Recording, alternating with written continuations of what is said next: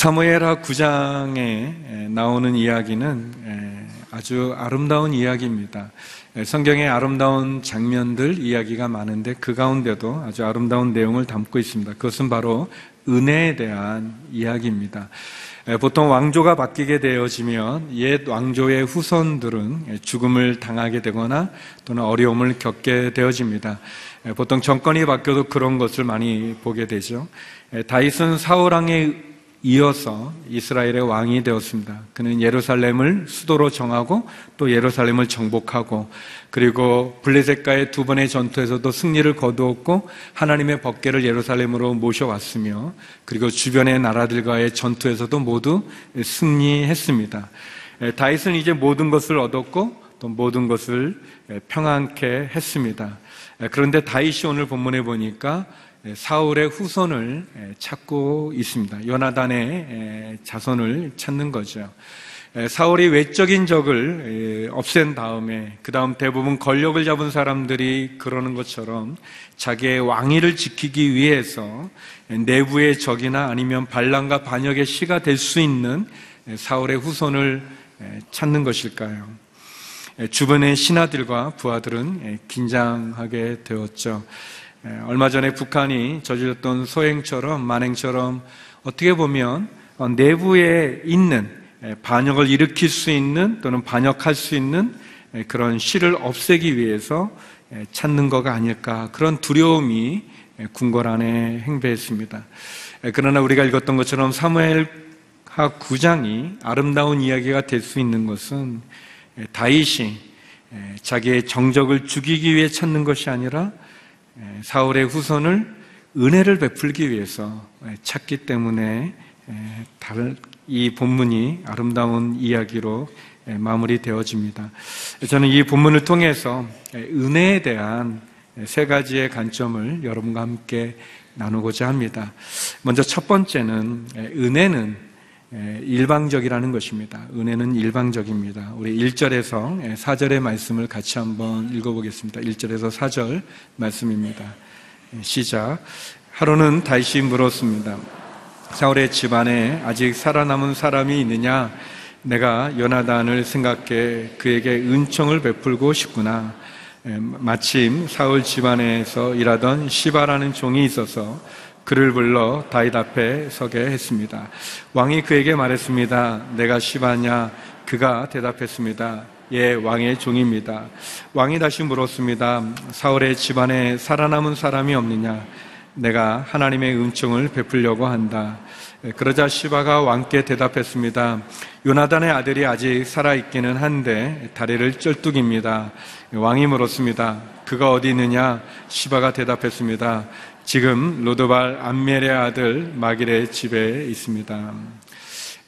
다윗은 은혜를 베풀기 위해서 사울의 후손을 찾았습니다.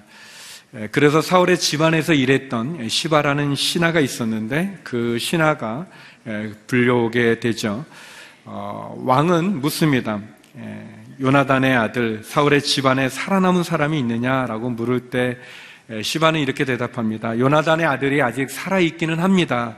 그렇지만 그는 다리를 쩔뚝입니다. 라고 얘기하죠. 어, 이 대답은 두 가지 의미가 있습니다. 한 가지는 만약 왕이시여 왕이 사울의 후손을 경계해서 그를 제거하려고 한다면 그는 그럴 가치가 있는 인물이 아닙니다. 그는 절뚝발이로 신체적인 결함을 가진 자로 왕의 경쟁자도 될 수 없고 죽일 만한 가치도 있지 않은 그런 인물입니다. 라는 이야기고 또 두 번째는 그렇기 때문에 그는 또 왕과 어울릴 만한 그런 사람도 되지 못합니다. 라고 얘기합니다. 요나단의 아들은 경쟁자도 될 수 없고 또 같이 왕과 어울릴 만한 그런 인물도 되지 못한다는 그런 이야기입니다. 그러나 다윗은 그가 왜 불구가 되었는지 또 그가 어떻게 심한 불구자인지 얼마나 심한 불구자였는지를 묻지 않고 그가 지금 어디 있느냐를 묻습니다. 4절에 보면 시바는 왕에게 이렇게 얘기합니다. 그는 로드발 암미엘의 아들 마길의 집에 있습니다라고 얘기하죠. 이 로드발이라는 것은 로는 아니다라는 말이고 드발은 이제 목초지인데 그러니까 로드발 하면은 이 목초지가 아니다. 그러니까 황무지에 있다라는 그런 뜻입니다. 요나단의 아들 무비보셋은 결국 황무지와 같은 버려진 땅과 같은 유배지 같은 그런 곳에 살고 있었습니다. 그는 피신에 있었던 거죠. 또 무비보셋의 이름의 뜻 자체도 지독한 치욕, 그가 부끄러움을 뿌린다라는 그런 이름입니다. 그는 그의 이름 그대로 그는 저주받은 것과 같은 수치스러운 그러한 인생을 살아갈 수밖에 없는 삶이었습니다. 그가 어린 시절 유모가 그를 안고 뛰어나다가 아버지 요나단과 할아버지 사울왕이 블레셋 전투에서 죽었다는 말을 듣고는 유모가 그를 데리고 도망가다가 허겁지겁 도망가다가 넘어지는 바람에 그만 다리에 발목이 부러지는 그런 사고를 입은 거죠. 사무엘하 4장 4절인데 우리 같이 한번 읽어보겠습니다. 시작. 사울의 아들 요나단에게는 절름발이 아들이 하나 있는데 그의 이름은 무비보셋입니다. 사울과 요나단의 사망 소식이 이스라엘로부터 전해진 것은 무비보셋이 다섯 살 때였는데 그때 유모가 그를 안고 너무 급하게 서두르는 바람에 그 아이를 떨어뜨려 그 아이가 절개됐습니다. 사울 가문에 남아있는 요나단의 유일한 아들인 무비보셋이 이 갑작스러운 도망 중에 끔찍한 사고로 그는 영구히 불구가 된 그리고 그의 인생은 이제 로드발에 있어야 되는 황무지에 버려진 유배와 같은 삶을 살아가야 되는 그런 불행한 인생의 삶이었습니다. 어떻게 보면 이것은 무비보셋의 잘못은 아닙니다. 유모가 잘못한 것이고 또 그의 아버지나 할아버지가 전쟁 중에 죽은 일이죠. 그의 책임도 아니었습니다. 어떻게 보면 그는 희생자라고 말할 수 있어요. 그런데 이 무비보셋이 겪어야 되는 삶의 고통은, 삶의 치욕은, 삶의 아픔은, 상처는 오롯이 그의 몫이었습니다. 그의 책임도 아니고 그의 잘못도 아니었지만 그가 가야 되는 그 험한 사망의 골짜기는 그가 살아가야 되는 그의 하루하루였습니다. 성도 여러분, 은혜는 일방적입니다. 은혜라고 하는 것은 어, 은혜 받을 자격이 없는 그리고 은혜 받을 만한 일도 하지 않은 그리고 그 받은 은혜를 대갚을 능력도 없는 사람에게 베풀어지는 사랑이라고 말할 수 있습니다. 예, 우리가 은혜라고 얘기하는 것은 받을 자격이 없는 사람이 받았을 때 대갚을 능력이 없는 사람에게 그냥 베풀어 주는 사랑 그것을 은혜라고 얘기하는 거죠. 예, 무비보셋의 인생은 무비보셋의 삶의 정황은 고통과 치욕과 불행으로 참으로 어, 로드발 그 황무지에서 지내야 되는 인생이었지만 다윗은 그에게 은혜를 베푸는 거죠. 일방적인 은혜를 베푸는 거죠. 자격 없는 사람에게 베푸는 거죠. 대갚을 능력이 없는 인생에게 베푸는 거죠. 단지 그가 요나단의 아들이라고 하는 다윗과 요나단이 맺은 그 약속 때문에 그 절뚝거리는 아무 힘도 없는 그리고 아무 능력도 없는 예, 그런 무비보셋에게 다윗이 은혜를 베푸는 거죠.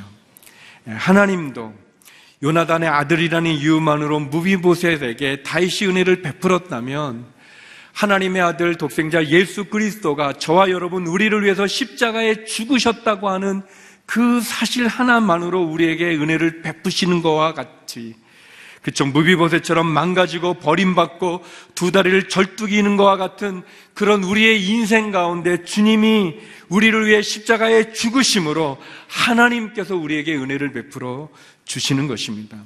하나님이 우리를 부르시는 그 은혜는 일방적입니다. 그 은혜는 우리가 어떤 대갚을 능력이 있어서도 아니고 우리가 그런 자격이나 조건이나 행위를 가졌기 때문이 아니라 예수님의 십자가의 사랑으로 우리에게 베풀어 주시는 하나님의 일방적인 은혜입니다. 그런데 두 번째, 그 은혜는 일방적으로 우리에게 주어지지만 두 번째, 은혜는 그러나 거저 주어지는 것은 아닙니다. 은혜는 거저 주어지는 것은 아니죠. 우리 5절에서 7절의 말씀을 같이 한번 읽어보겠습니다. 5절에서 7절입니다. 시작. 그리하여 다이당은 사람을 보내 로드발 암멜의 아들 마길의 집에서 그를 데려오게 했습니다. 사울의 손자이며 요나단의 아들인 무비보셋이 다윗에게 와서 엎드려 절했습니다. 다윗이 말했습니다. 무비보셋아 그가 대답했습니다. 왕의 종입니다. 다윗이 그에게 말했습니다. 두려워하지 마라. 내가 내 아버지 요나단을 생각해 내게 은총을 베풀고 내 할아버지 사울에게 속했던 모든 땅을 내게 돌려줄 것이다. 그리고 너는 항상 내 식탁에서 먹게 될 것이다. 에, 다이당의 부름을 받은 무비보셋은 에, 굉장히 두려웠습니다. 다윗의 군사가 그 로드발까지 찾아와서 에, 그를 에, 발견해 그를 예루살렘으로 에, 호송해 갈때 무비보셋의 마음에는 여러 감정들이 있었을 것입니다. 아, 그 감정들 가운데 가장 큰 것은 이제 나는 죽었구나, 이제 나는 끝났구나 하는 두려움이었을 것입니다. 어, 그래서 무비보셋이 요셉 다윗 앞에 엎드렸을 때 그는 아마도 굉장히 두려워했던 것 같습니다. 떨었던 것 같습니다.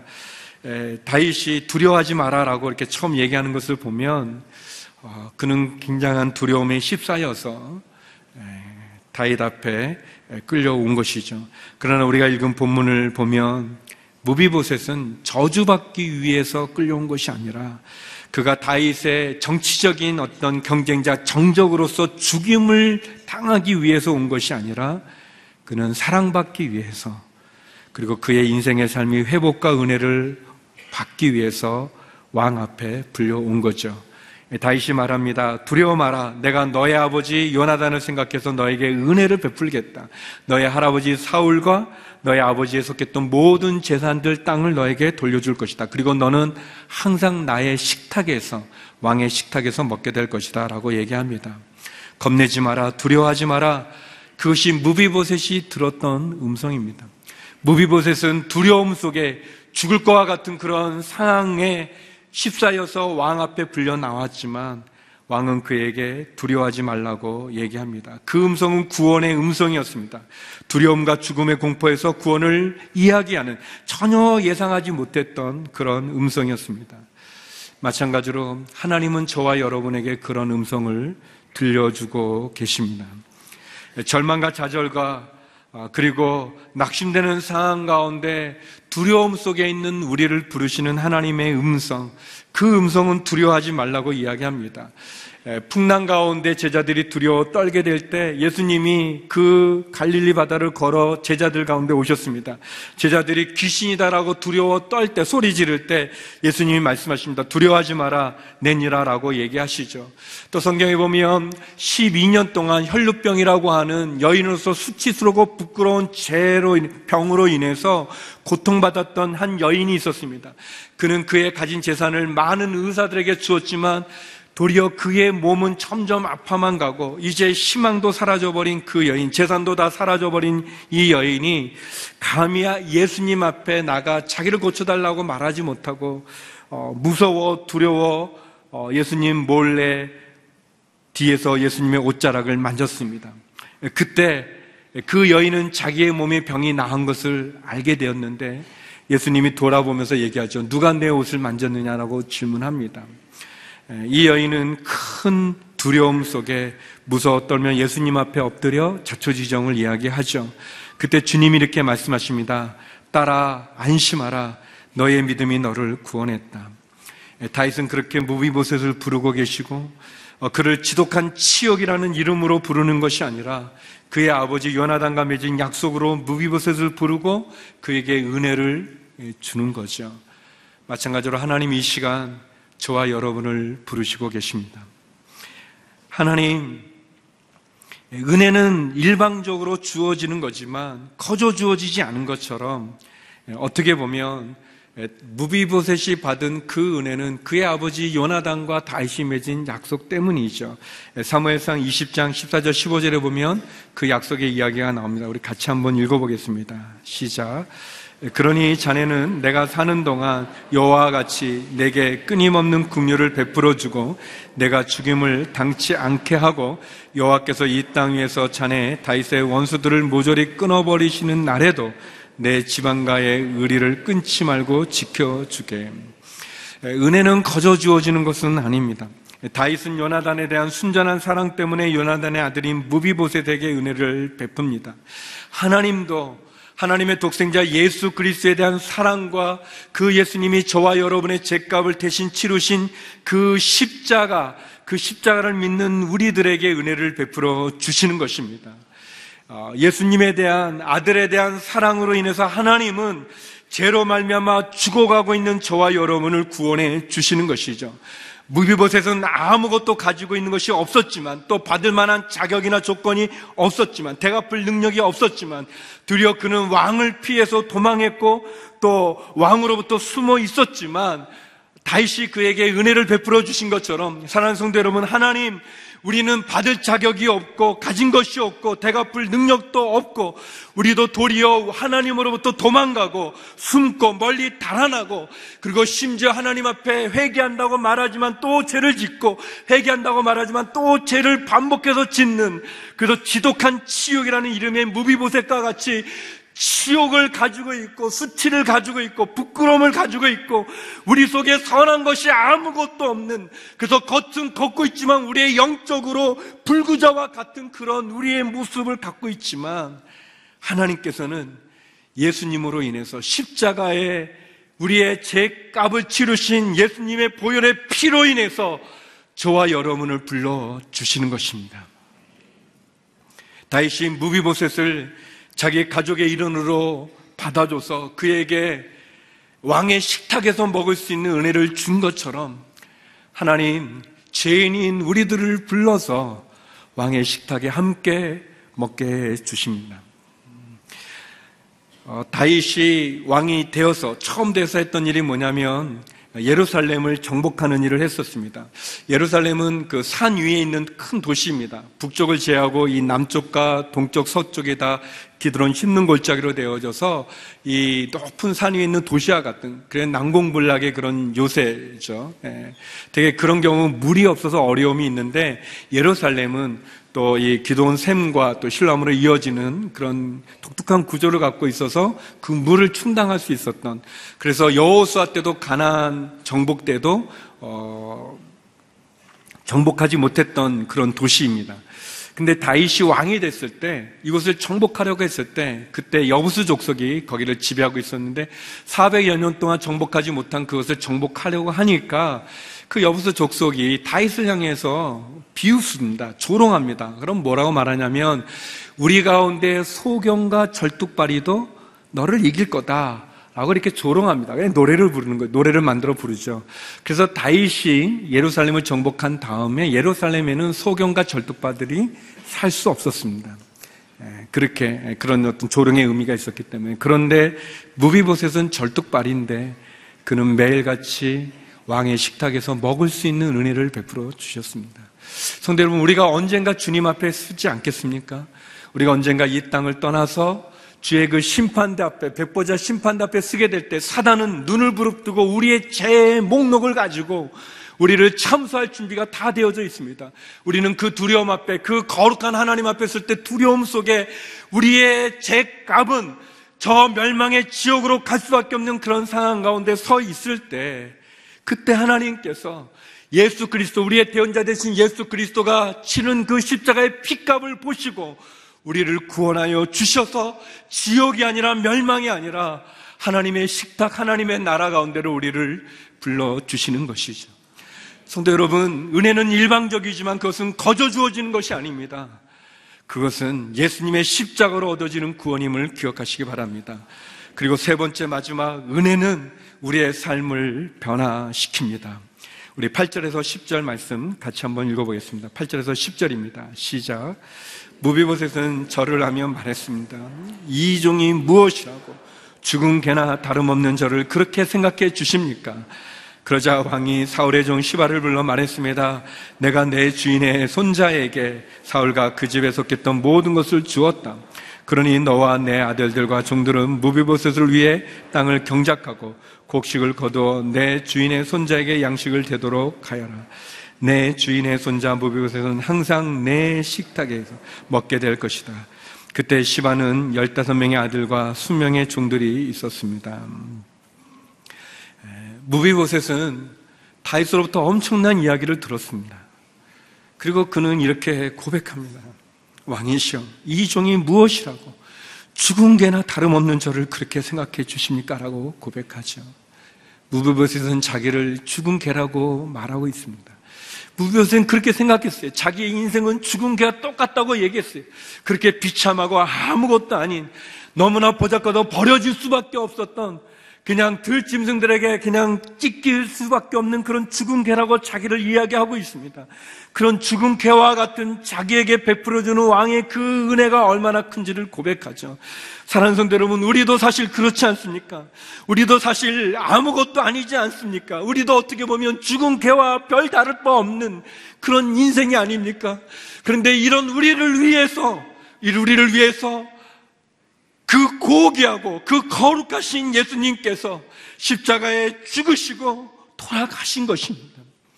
우리가 무엇이라고 하나님께서 친히 그 예수 그리스도가 인간의 몸을 입으셔 우리에게 오셔서 십자가에 죽으셔 우리를 용서하고 사랑하는 것입니까?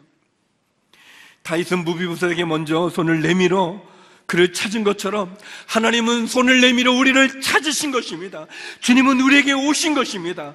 다윗이 그 사울왕의 모든 재산을 다시 무비에게 주어서 그의 삶을 변화시킨 것처럼 그가 장애가 있고 절뚝거리고 다윗이 그렇게 싫어했던 절뚝이지만 그러나 그를 왕의 식탁에 매일 초청해 함께 식사했던 것처럼 저와 여러분은 부족하고 부끄럽고 악진하는 죄인이지만 하나님이 우리에게 찾아오셨고 우리에게 손을 내밀어 주셨고 예수님은 우리의 죄값을 십자가에 치르시고 그래서 우리를 어둠에서 빛으로 가난에서 부유함으로 우리가 가진 인생의 상처와 아픔과 저주에서 치유와 회복과 은혜로 우리의 삶을 변화시켜 주시는 분이십니다. 그것이 은혜이죠. 성경은 우리에게 이러한 은혜가 어떻게 일어났는가? 요한복음 1장 12절에서 이렇게 이야기하십니다. 우리가 잘 아는 말씀인데 같이 한번 읽어보겠습니다. 시작. 그러나 그분을 영접한 사람들, 곧 그분의 이름을 믿는 사람들에게는 하나님의 자녀가 될 권세를 주셨습니다. 그렇습니다. 영접하는 자, 예수님의 이름을 믿는 그 모든 사람들은 자녀가 되는 권세를 주신 것입니다. 다윗이 무비붓에게 베푼 더 큰 그 은혜와 사랑이 여기 있습니다. 바로 십자가를 통해서 우리의 인생을 역전시키는 하나님의 은혜입니다. 우리가 예수님을 통해서 십자가를 통해서 우리의 삶이 바뀌어지는 그 은혜와 그 은혜가 저와 여러분 가운데 있기를 주의 이름으로 축원합니다. 네, 스토트 홀트라는 그런 사람이 있었습니다. 이 사람이 자기의 별장을 새롭게 단장을 깨끗이 했는데, 근데 어떤 실수에 의해서 누군가에 의해서 그 벽에, 하얀 벽에 음료수가 뿌려지게 되고 그 얼룩이 지게 되었습니다. 별장에 옥에 티가 되었었어요. 그런데 어느 날 영국의 유명한 화가였던 이 풍경화를 그리고 이 야생 동물들과 야생화를 많이 그렸던 어, 에드윈 랜드시어라는 그런 경이 손님으로 이 집에 묵게 되었습니다. 가족들이 모두 외출하고 없을 때 랜드시어 경은 숲으로 숲으로 우리 벽에 그 얼룩을 살려서 그림을 그려 놓았습니다. 보기 싫었던 그 얼룩은 야생 동물과 나무로 둘러싸인 아름다운 폭포가 되었다고 합니다. 초원의 생활이라고 하는 그런 이름으로 기억될 만한 명화가 되어진 거죠. 사랑하는 성도 여러분, 여러분의 이름은 무엇입니까? 무비보셋의 이름은 지독한 치욕이었죠. 그러나 다윗이 그를 불렀을 때 그는 더 이상 지독한 치욕이 아니라 사랑받기 위해 존재하는 왕의 가족이 되었습니다. 그의 이름이 아니라 다윗과 요나단이 맺은 약속에 의해서 은혜가의 자녀가 된 거죠. 사랑하는 성도 여러분, 저와 여러분도 마찬가지입니다. 하나님은 우리의 이름에 의해서가 아니라 우리의 조건이나 우리의 족보에 의해서가 아니라 예수님의 십자가를 믿는 믿음으로 우리를 하나님의 자녀가 되고 은혜의 자녀로 우리를 삼아 주셨습니다. 우리 인생에 그려진 얼룩들과 상처들과 아픔들과 고통들과 절망들과 실패와 수치들을 예수님의 십자가로 인해서 새로운 작품으로 하나님은 거듭나게 해 주시는 것입니다. 새로운 신문과 새로운 인생으로 우리를 바꿔 주시는 거죠. 우리가 많이 부르는 노래 가운데 당신은 사랑받기 위해 태어난 사람이라는 노래가 있습니다. 우리는 부족할 수 있지만 우리의 삶이 얼룩이 묻은 하얀 벽일 수 있지만 하나님은 그런 우리의 삶을 변화시켜서 우리를 사랑받기 위해 존재하는 인생의 삶으로 우리를 불러 주십니다. 우리의 자격이나 조건이 우리를 자격이나 조건이 아니라 하나님의 사랑과 은혜로 그 약속으로 우리를 불러주시는 거죠. 하나님의 은혜는 일방적입니다. 그리고 그 은혜는 거저 주어지는 것이 아닙니다. 그리고 그 은혜는 우리의 삶을 변화시키실 것입니다. 그 은혜를 붙잡고 이 한 주간도 승리하는 저와 여러분 되기를 주의 이름으로 축원합니다. 기도하시겠습니다. 거룩하신 아버지 하나님, 그 하나님의 그 은혜를 사모합니다.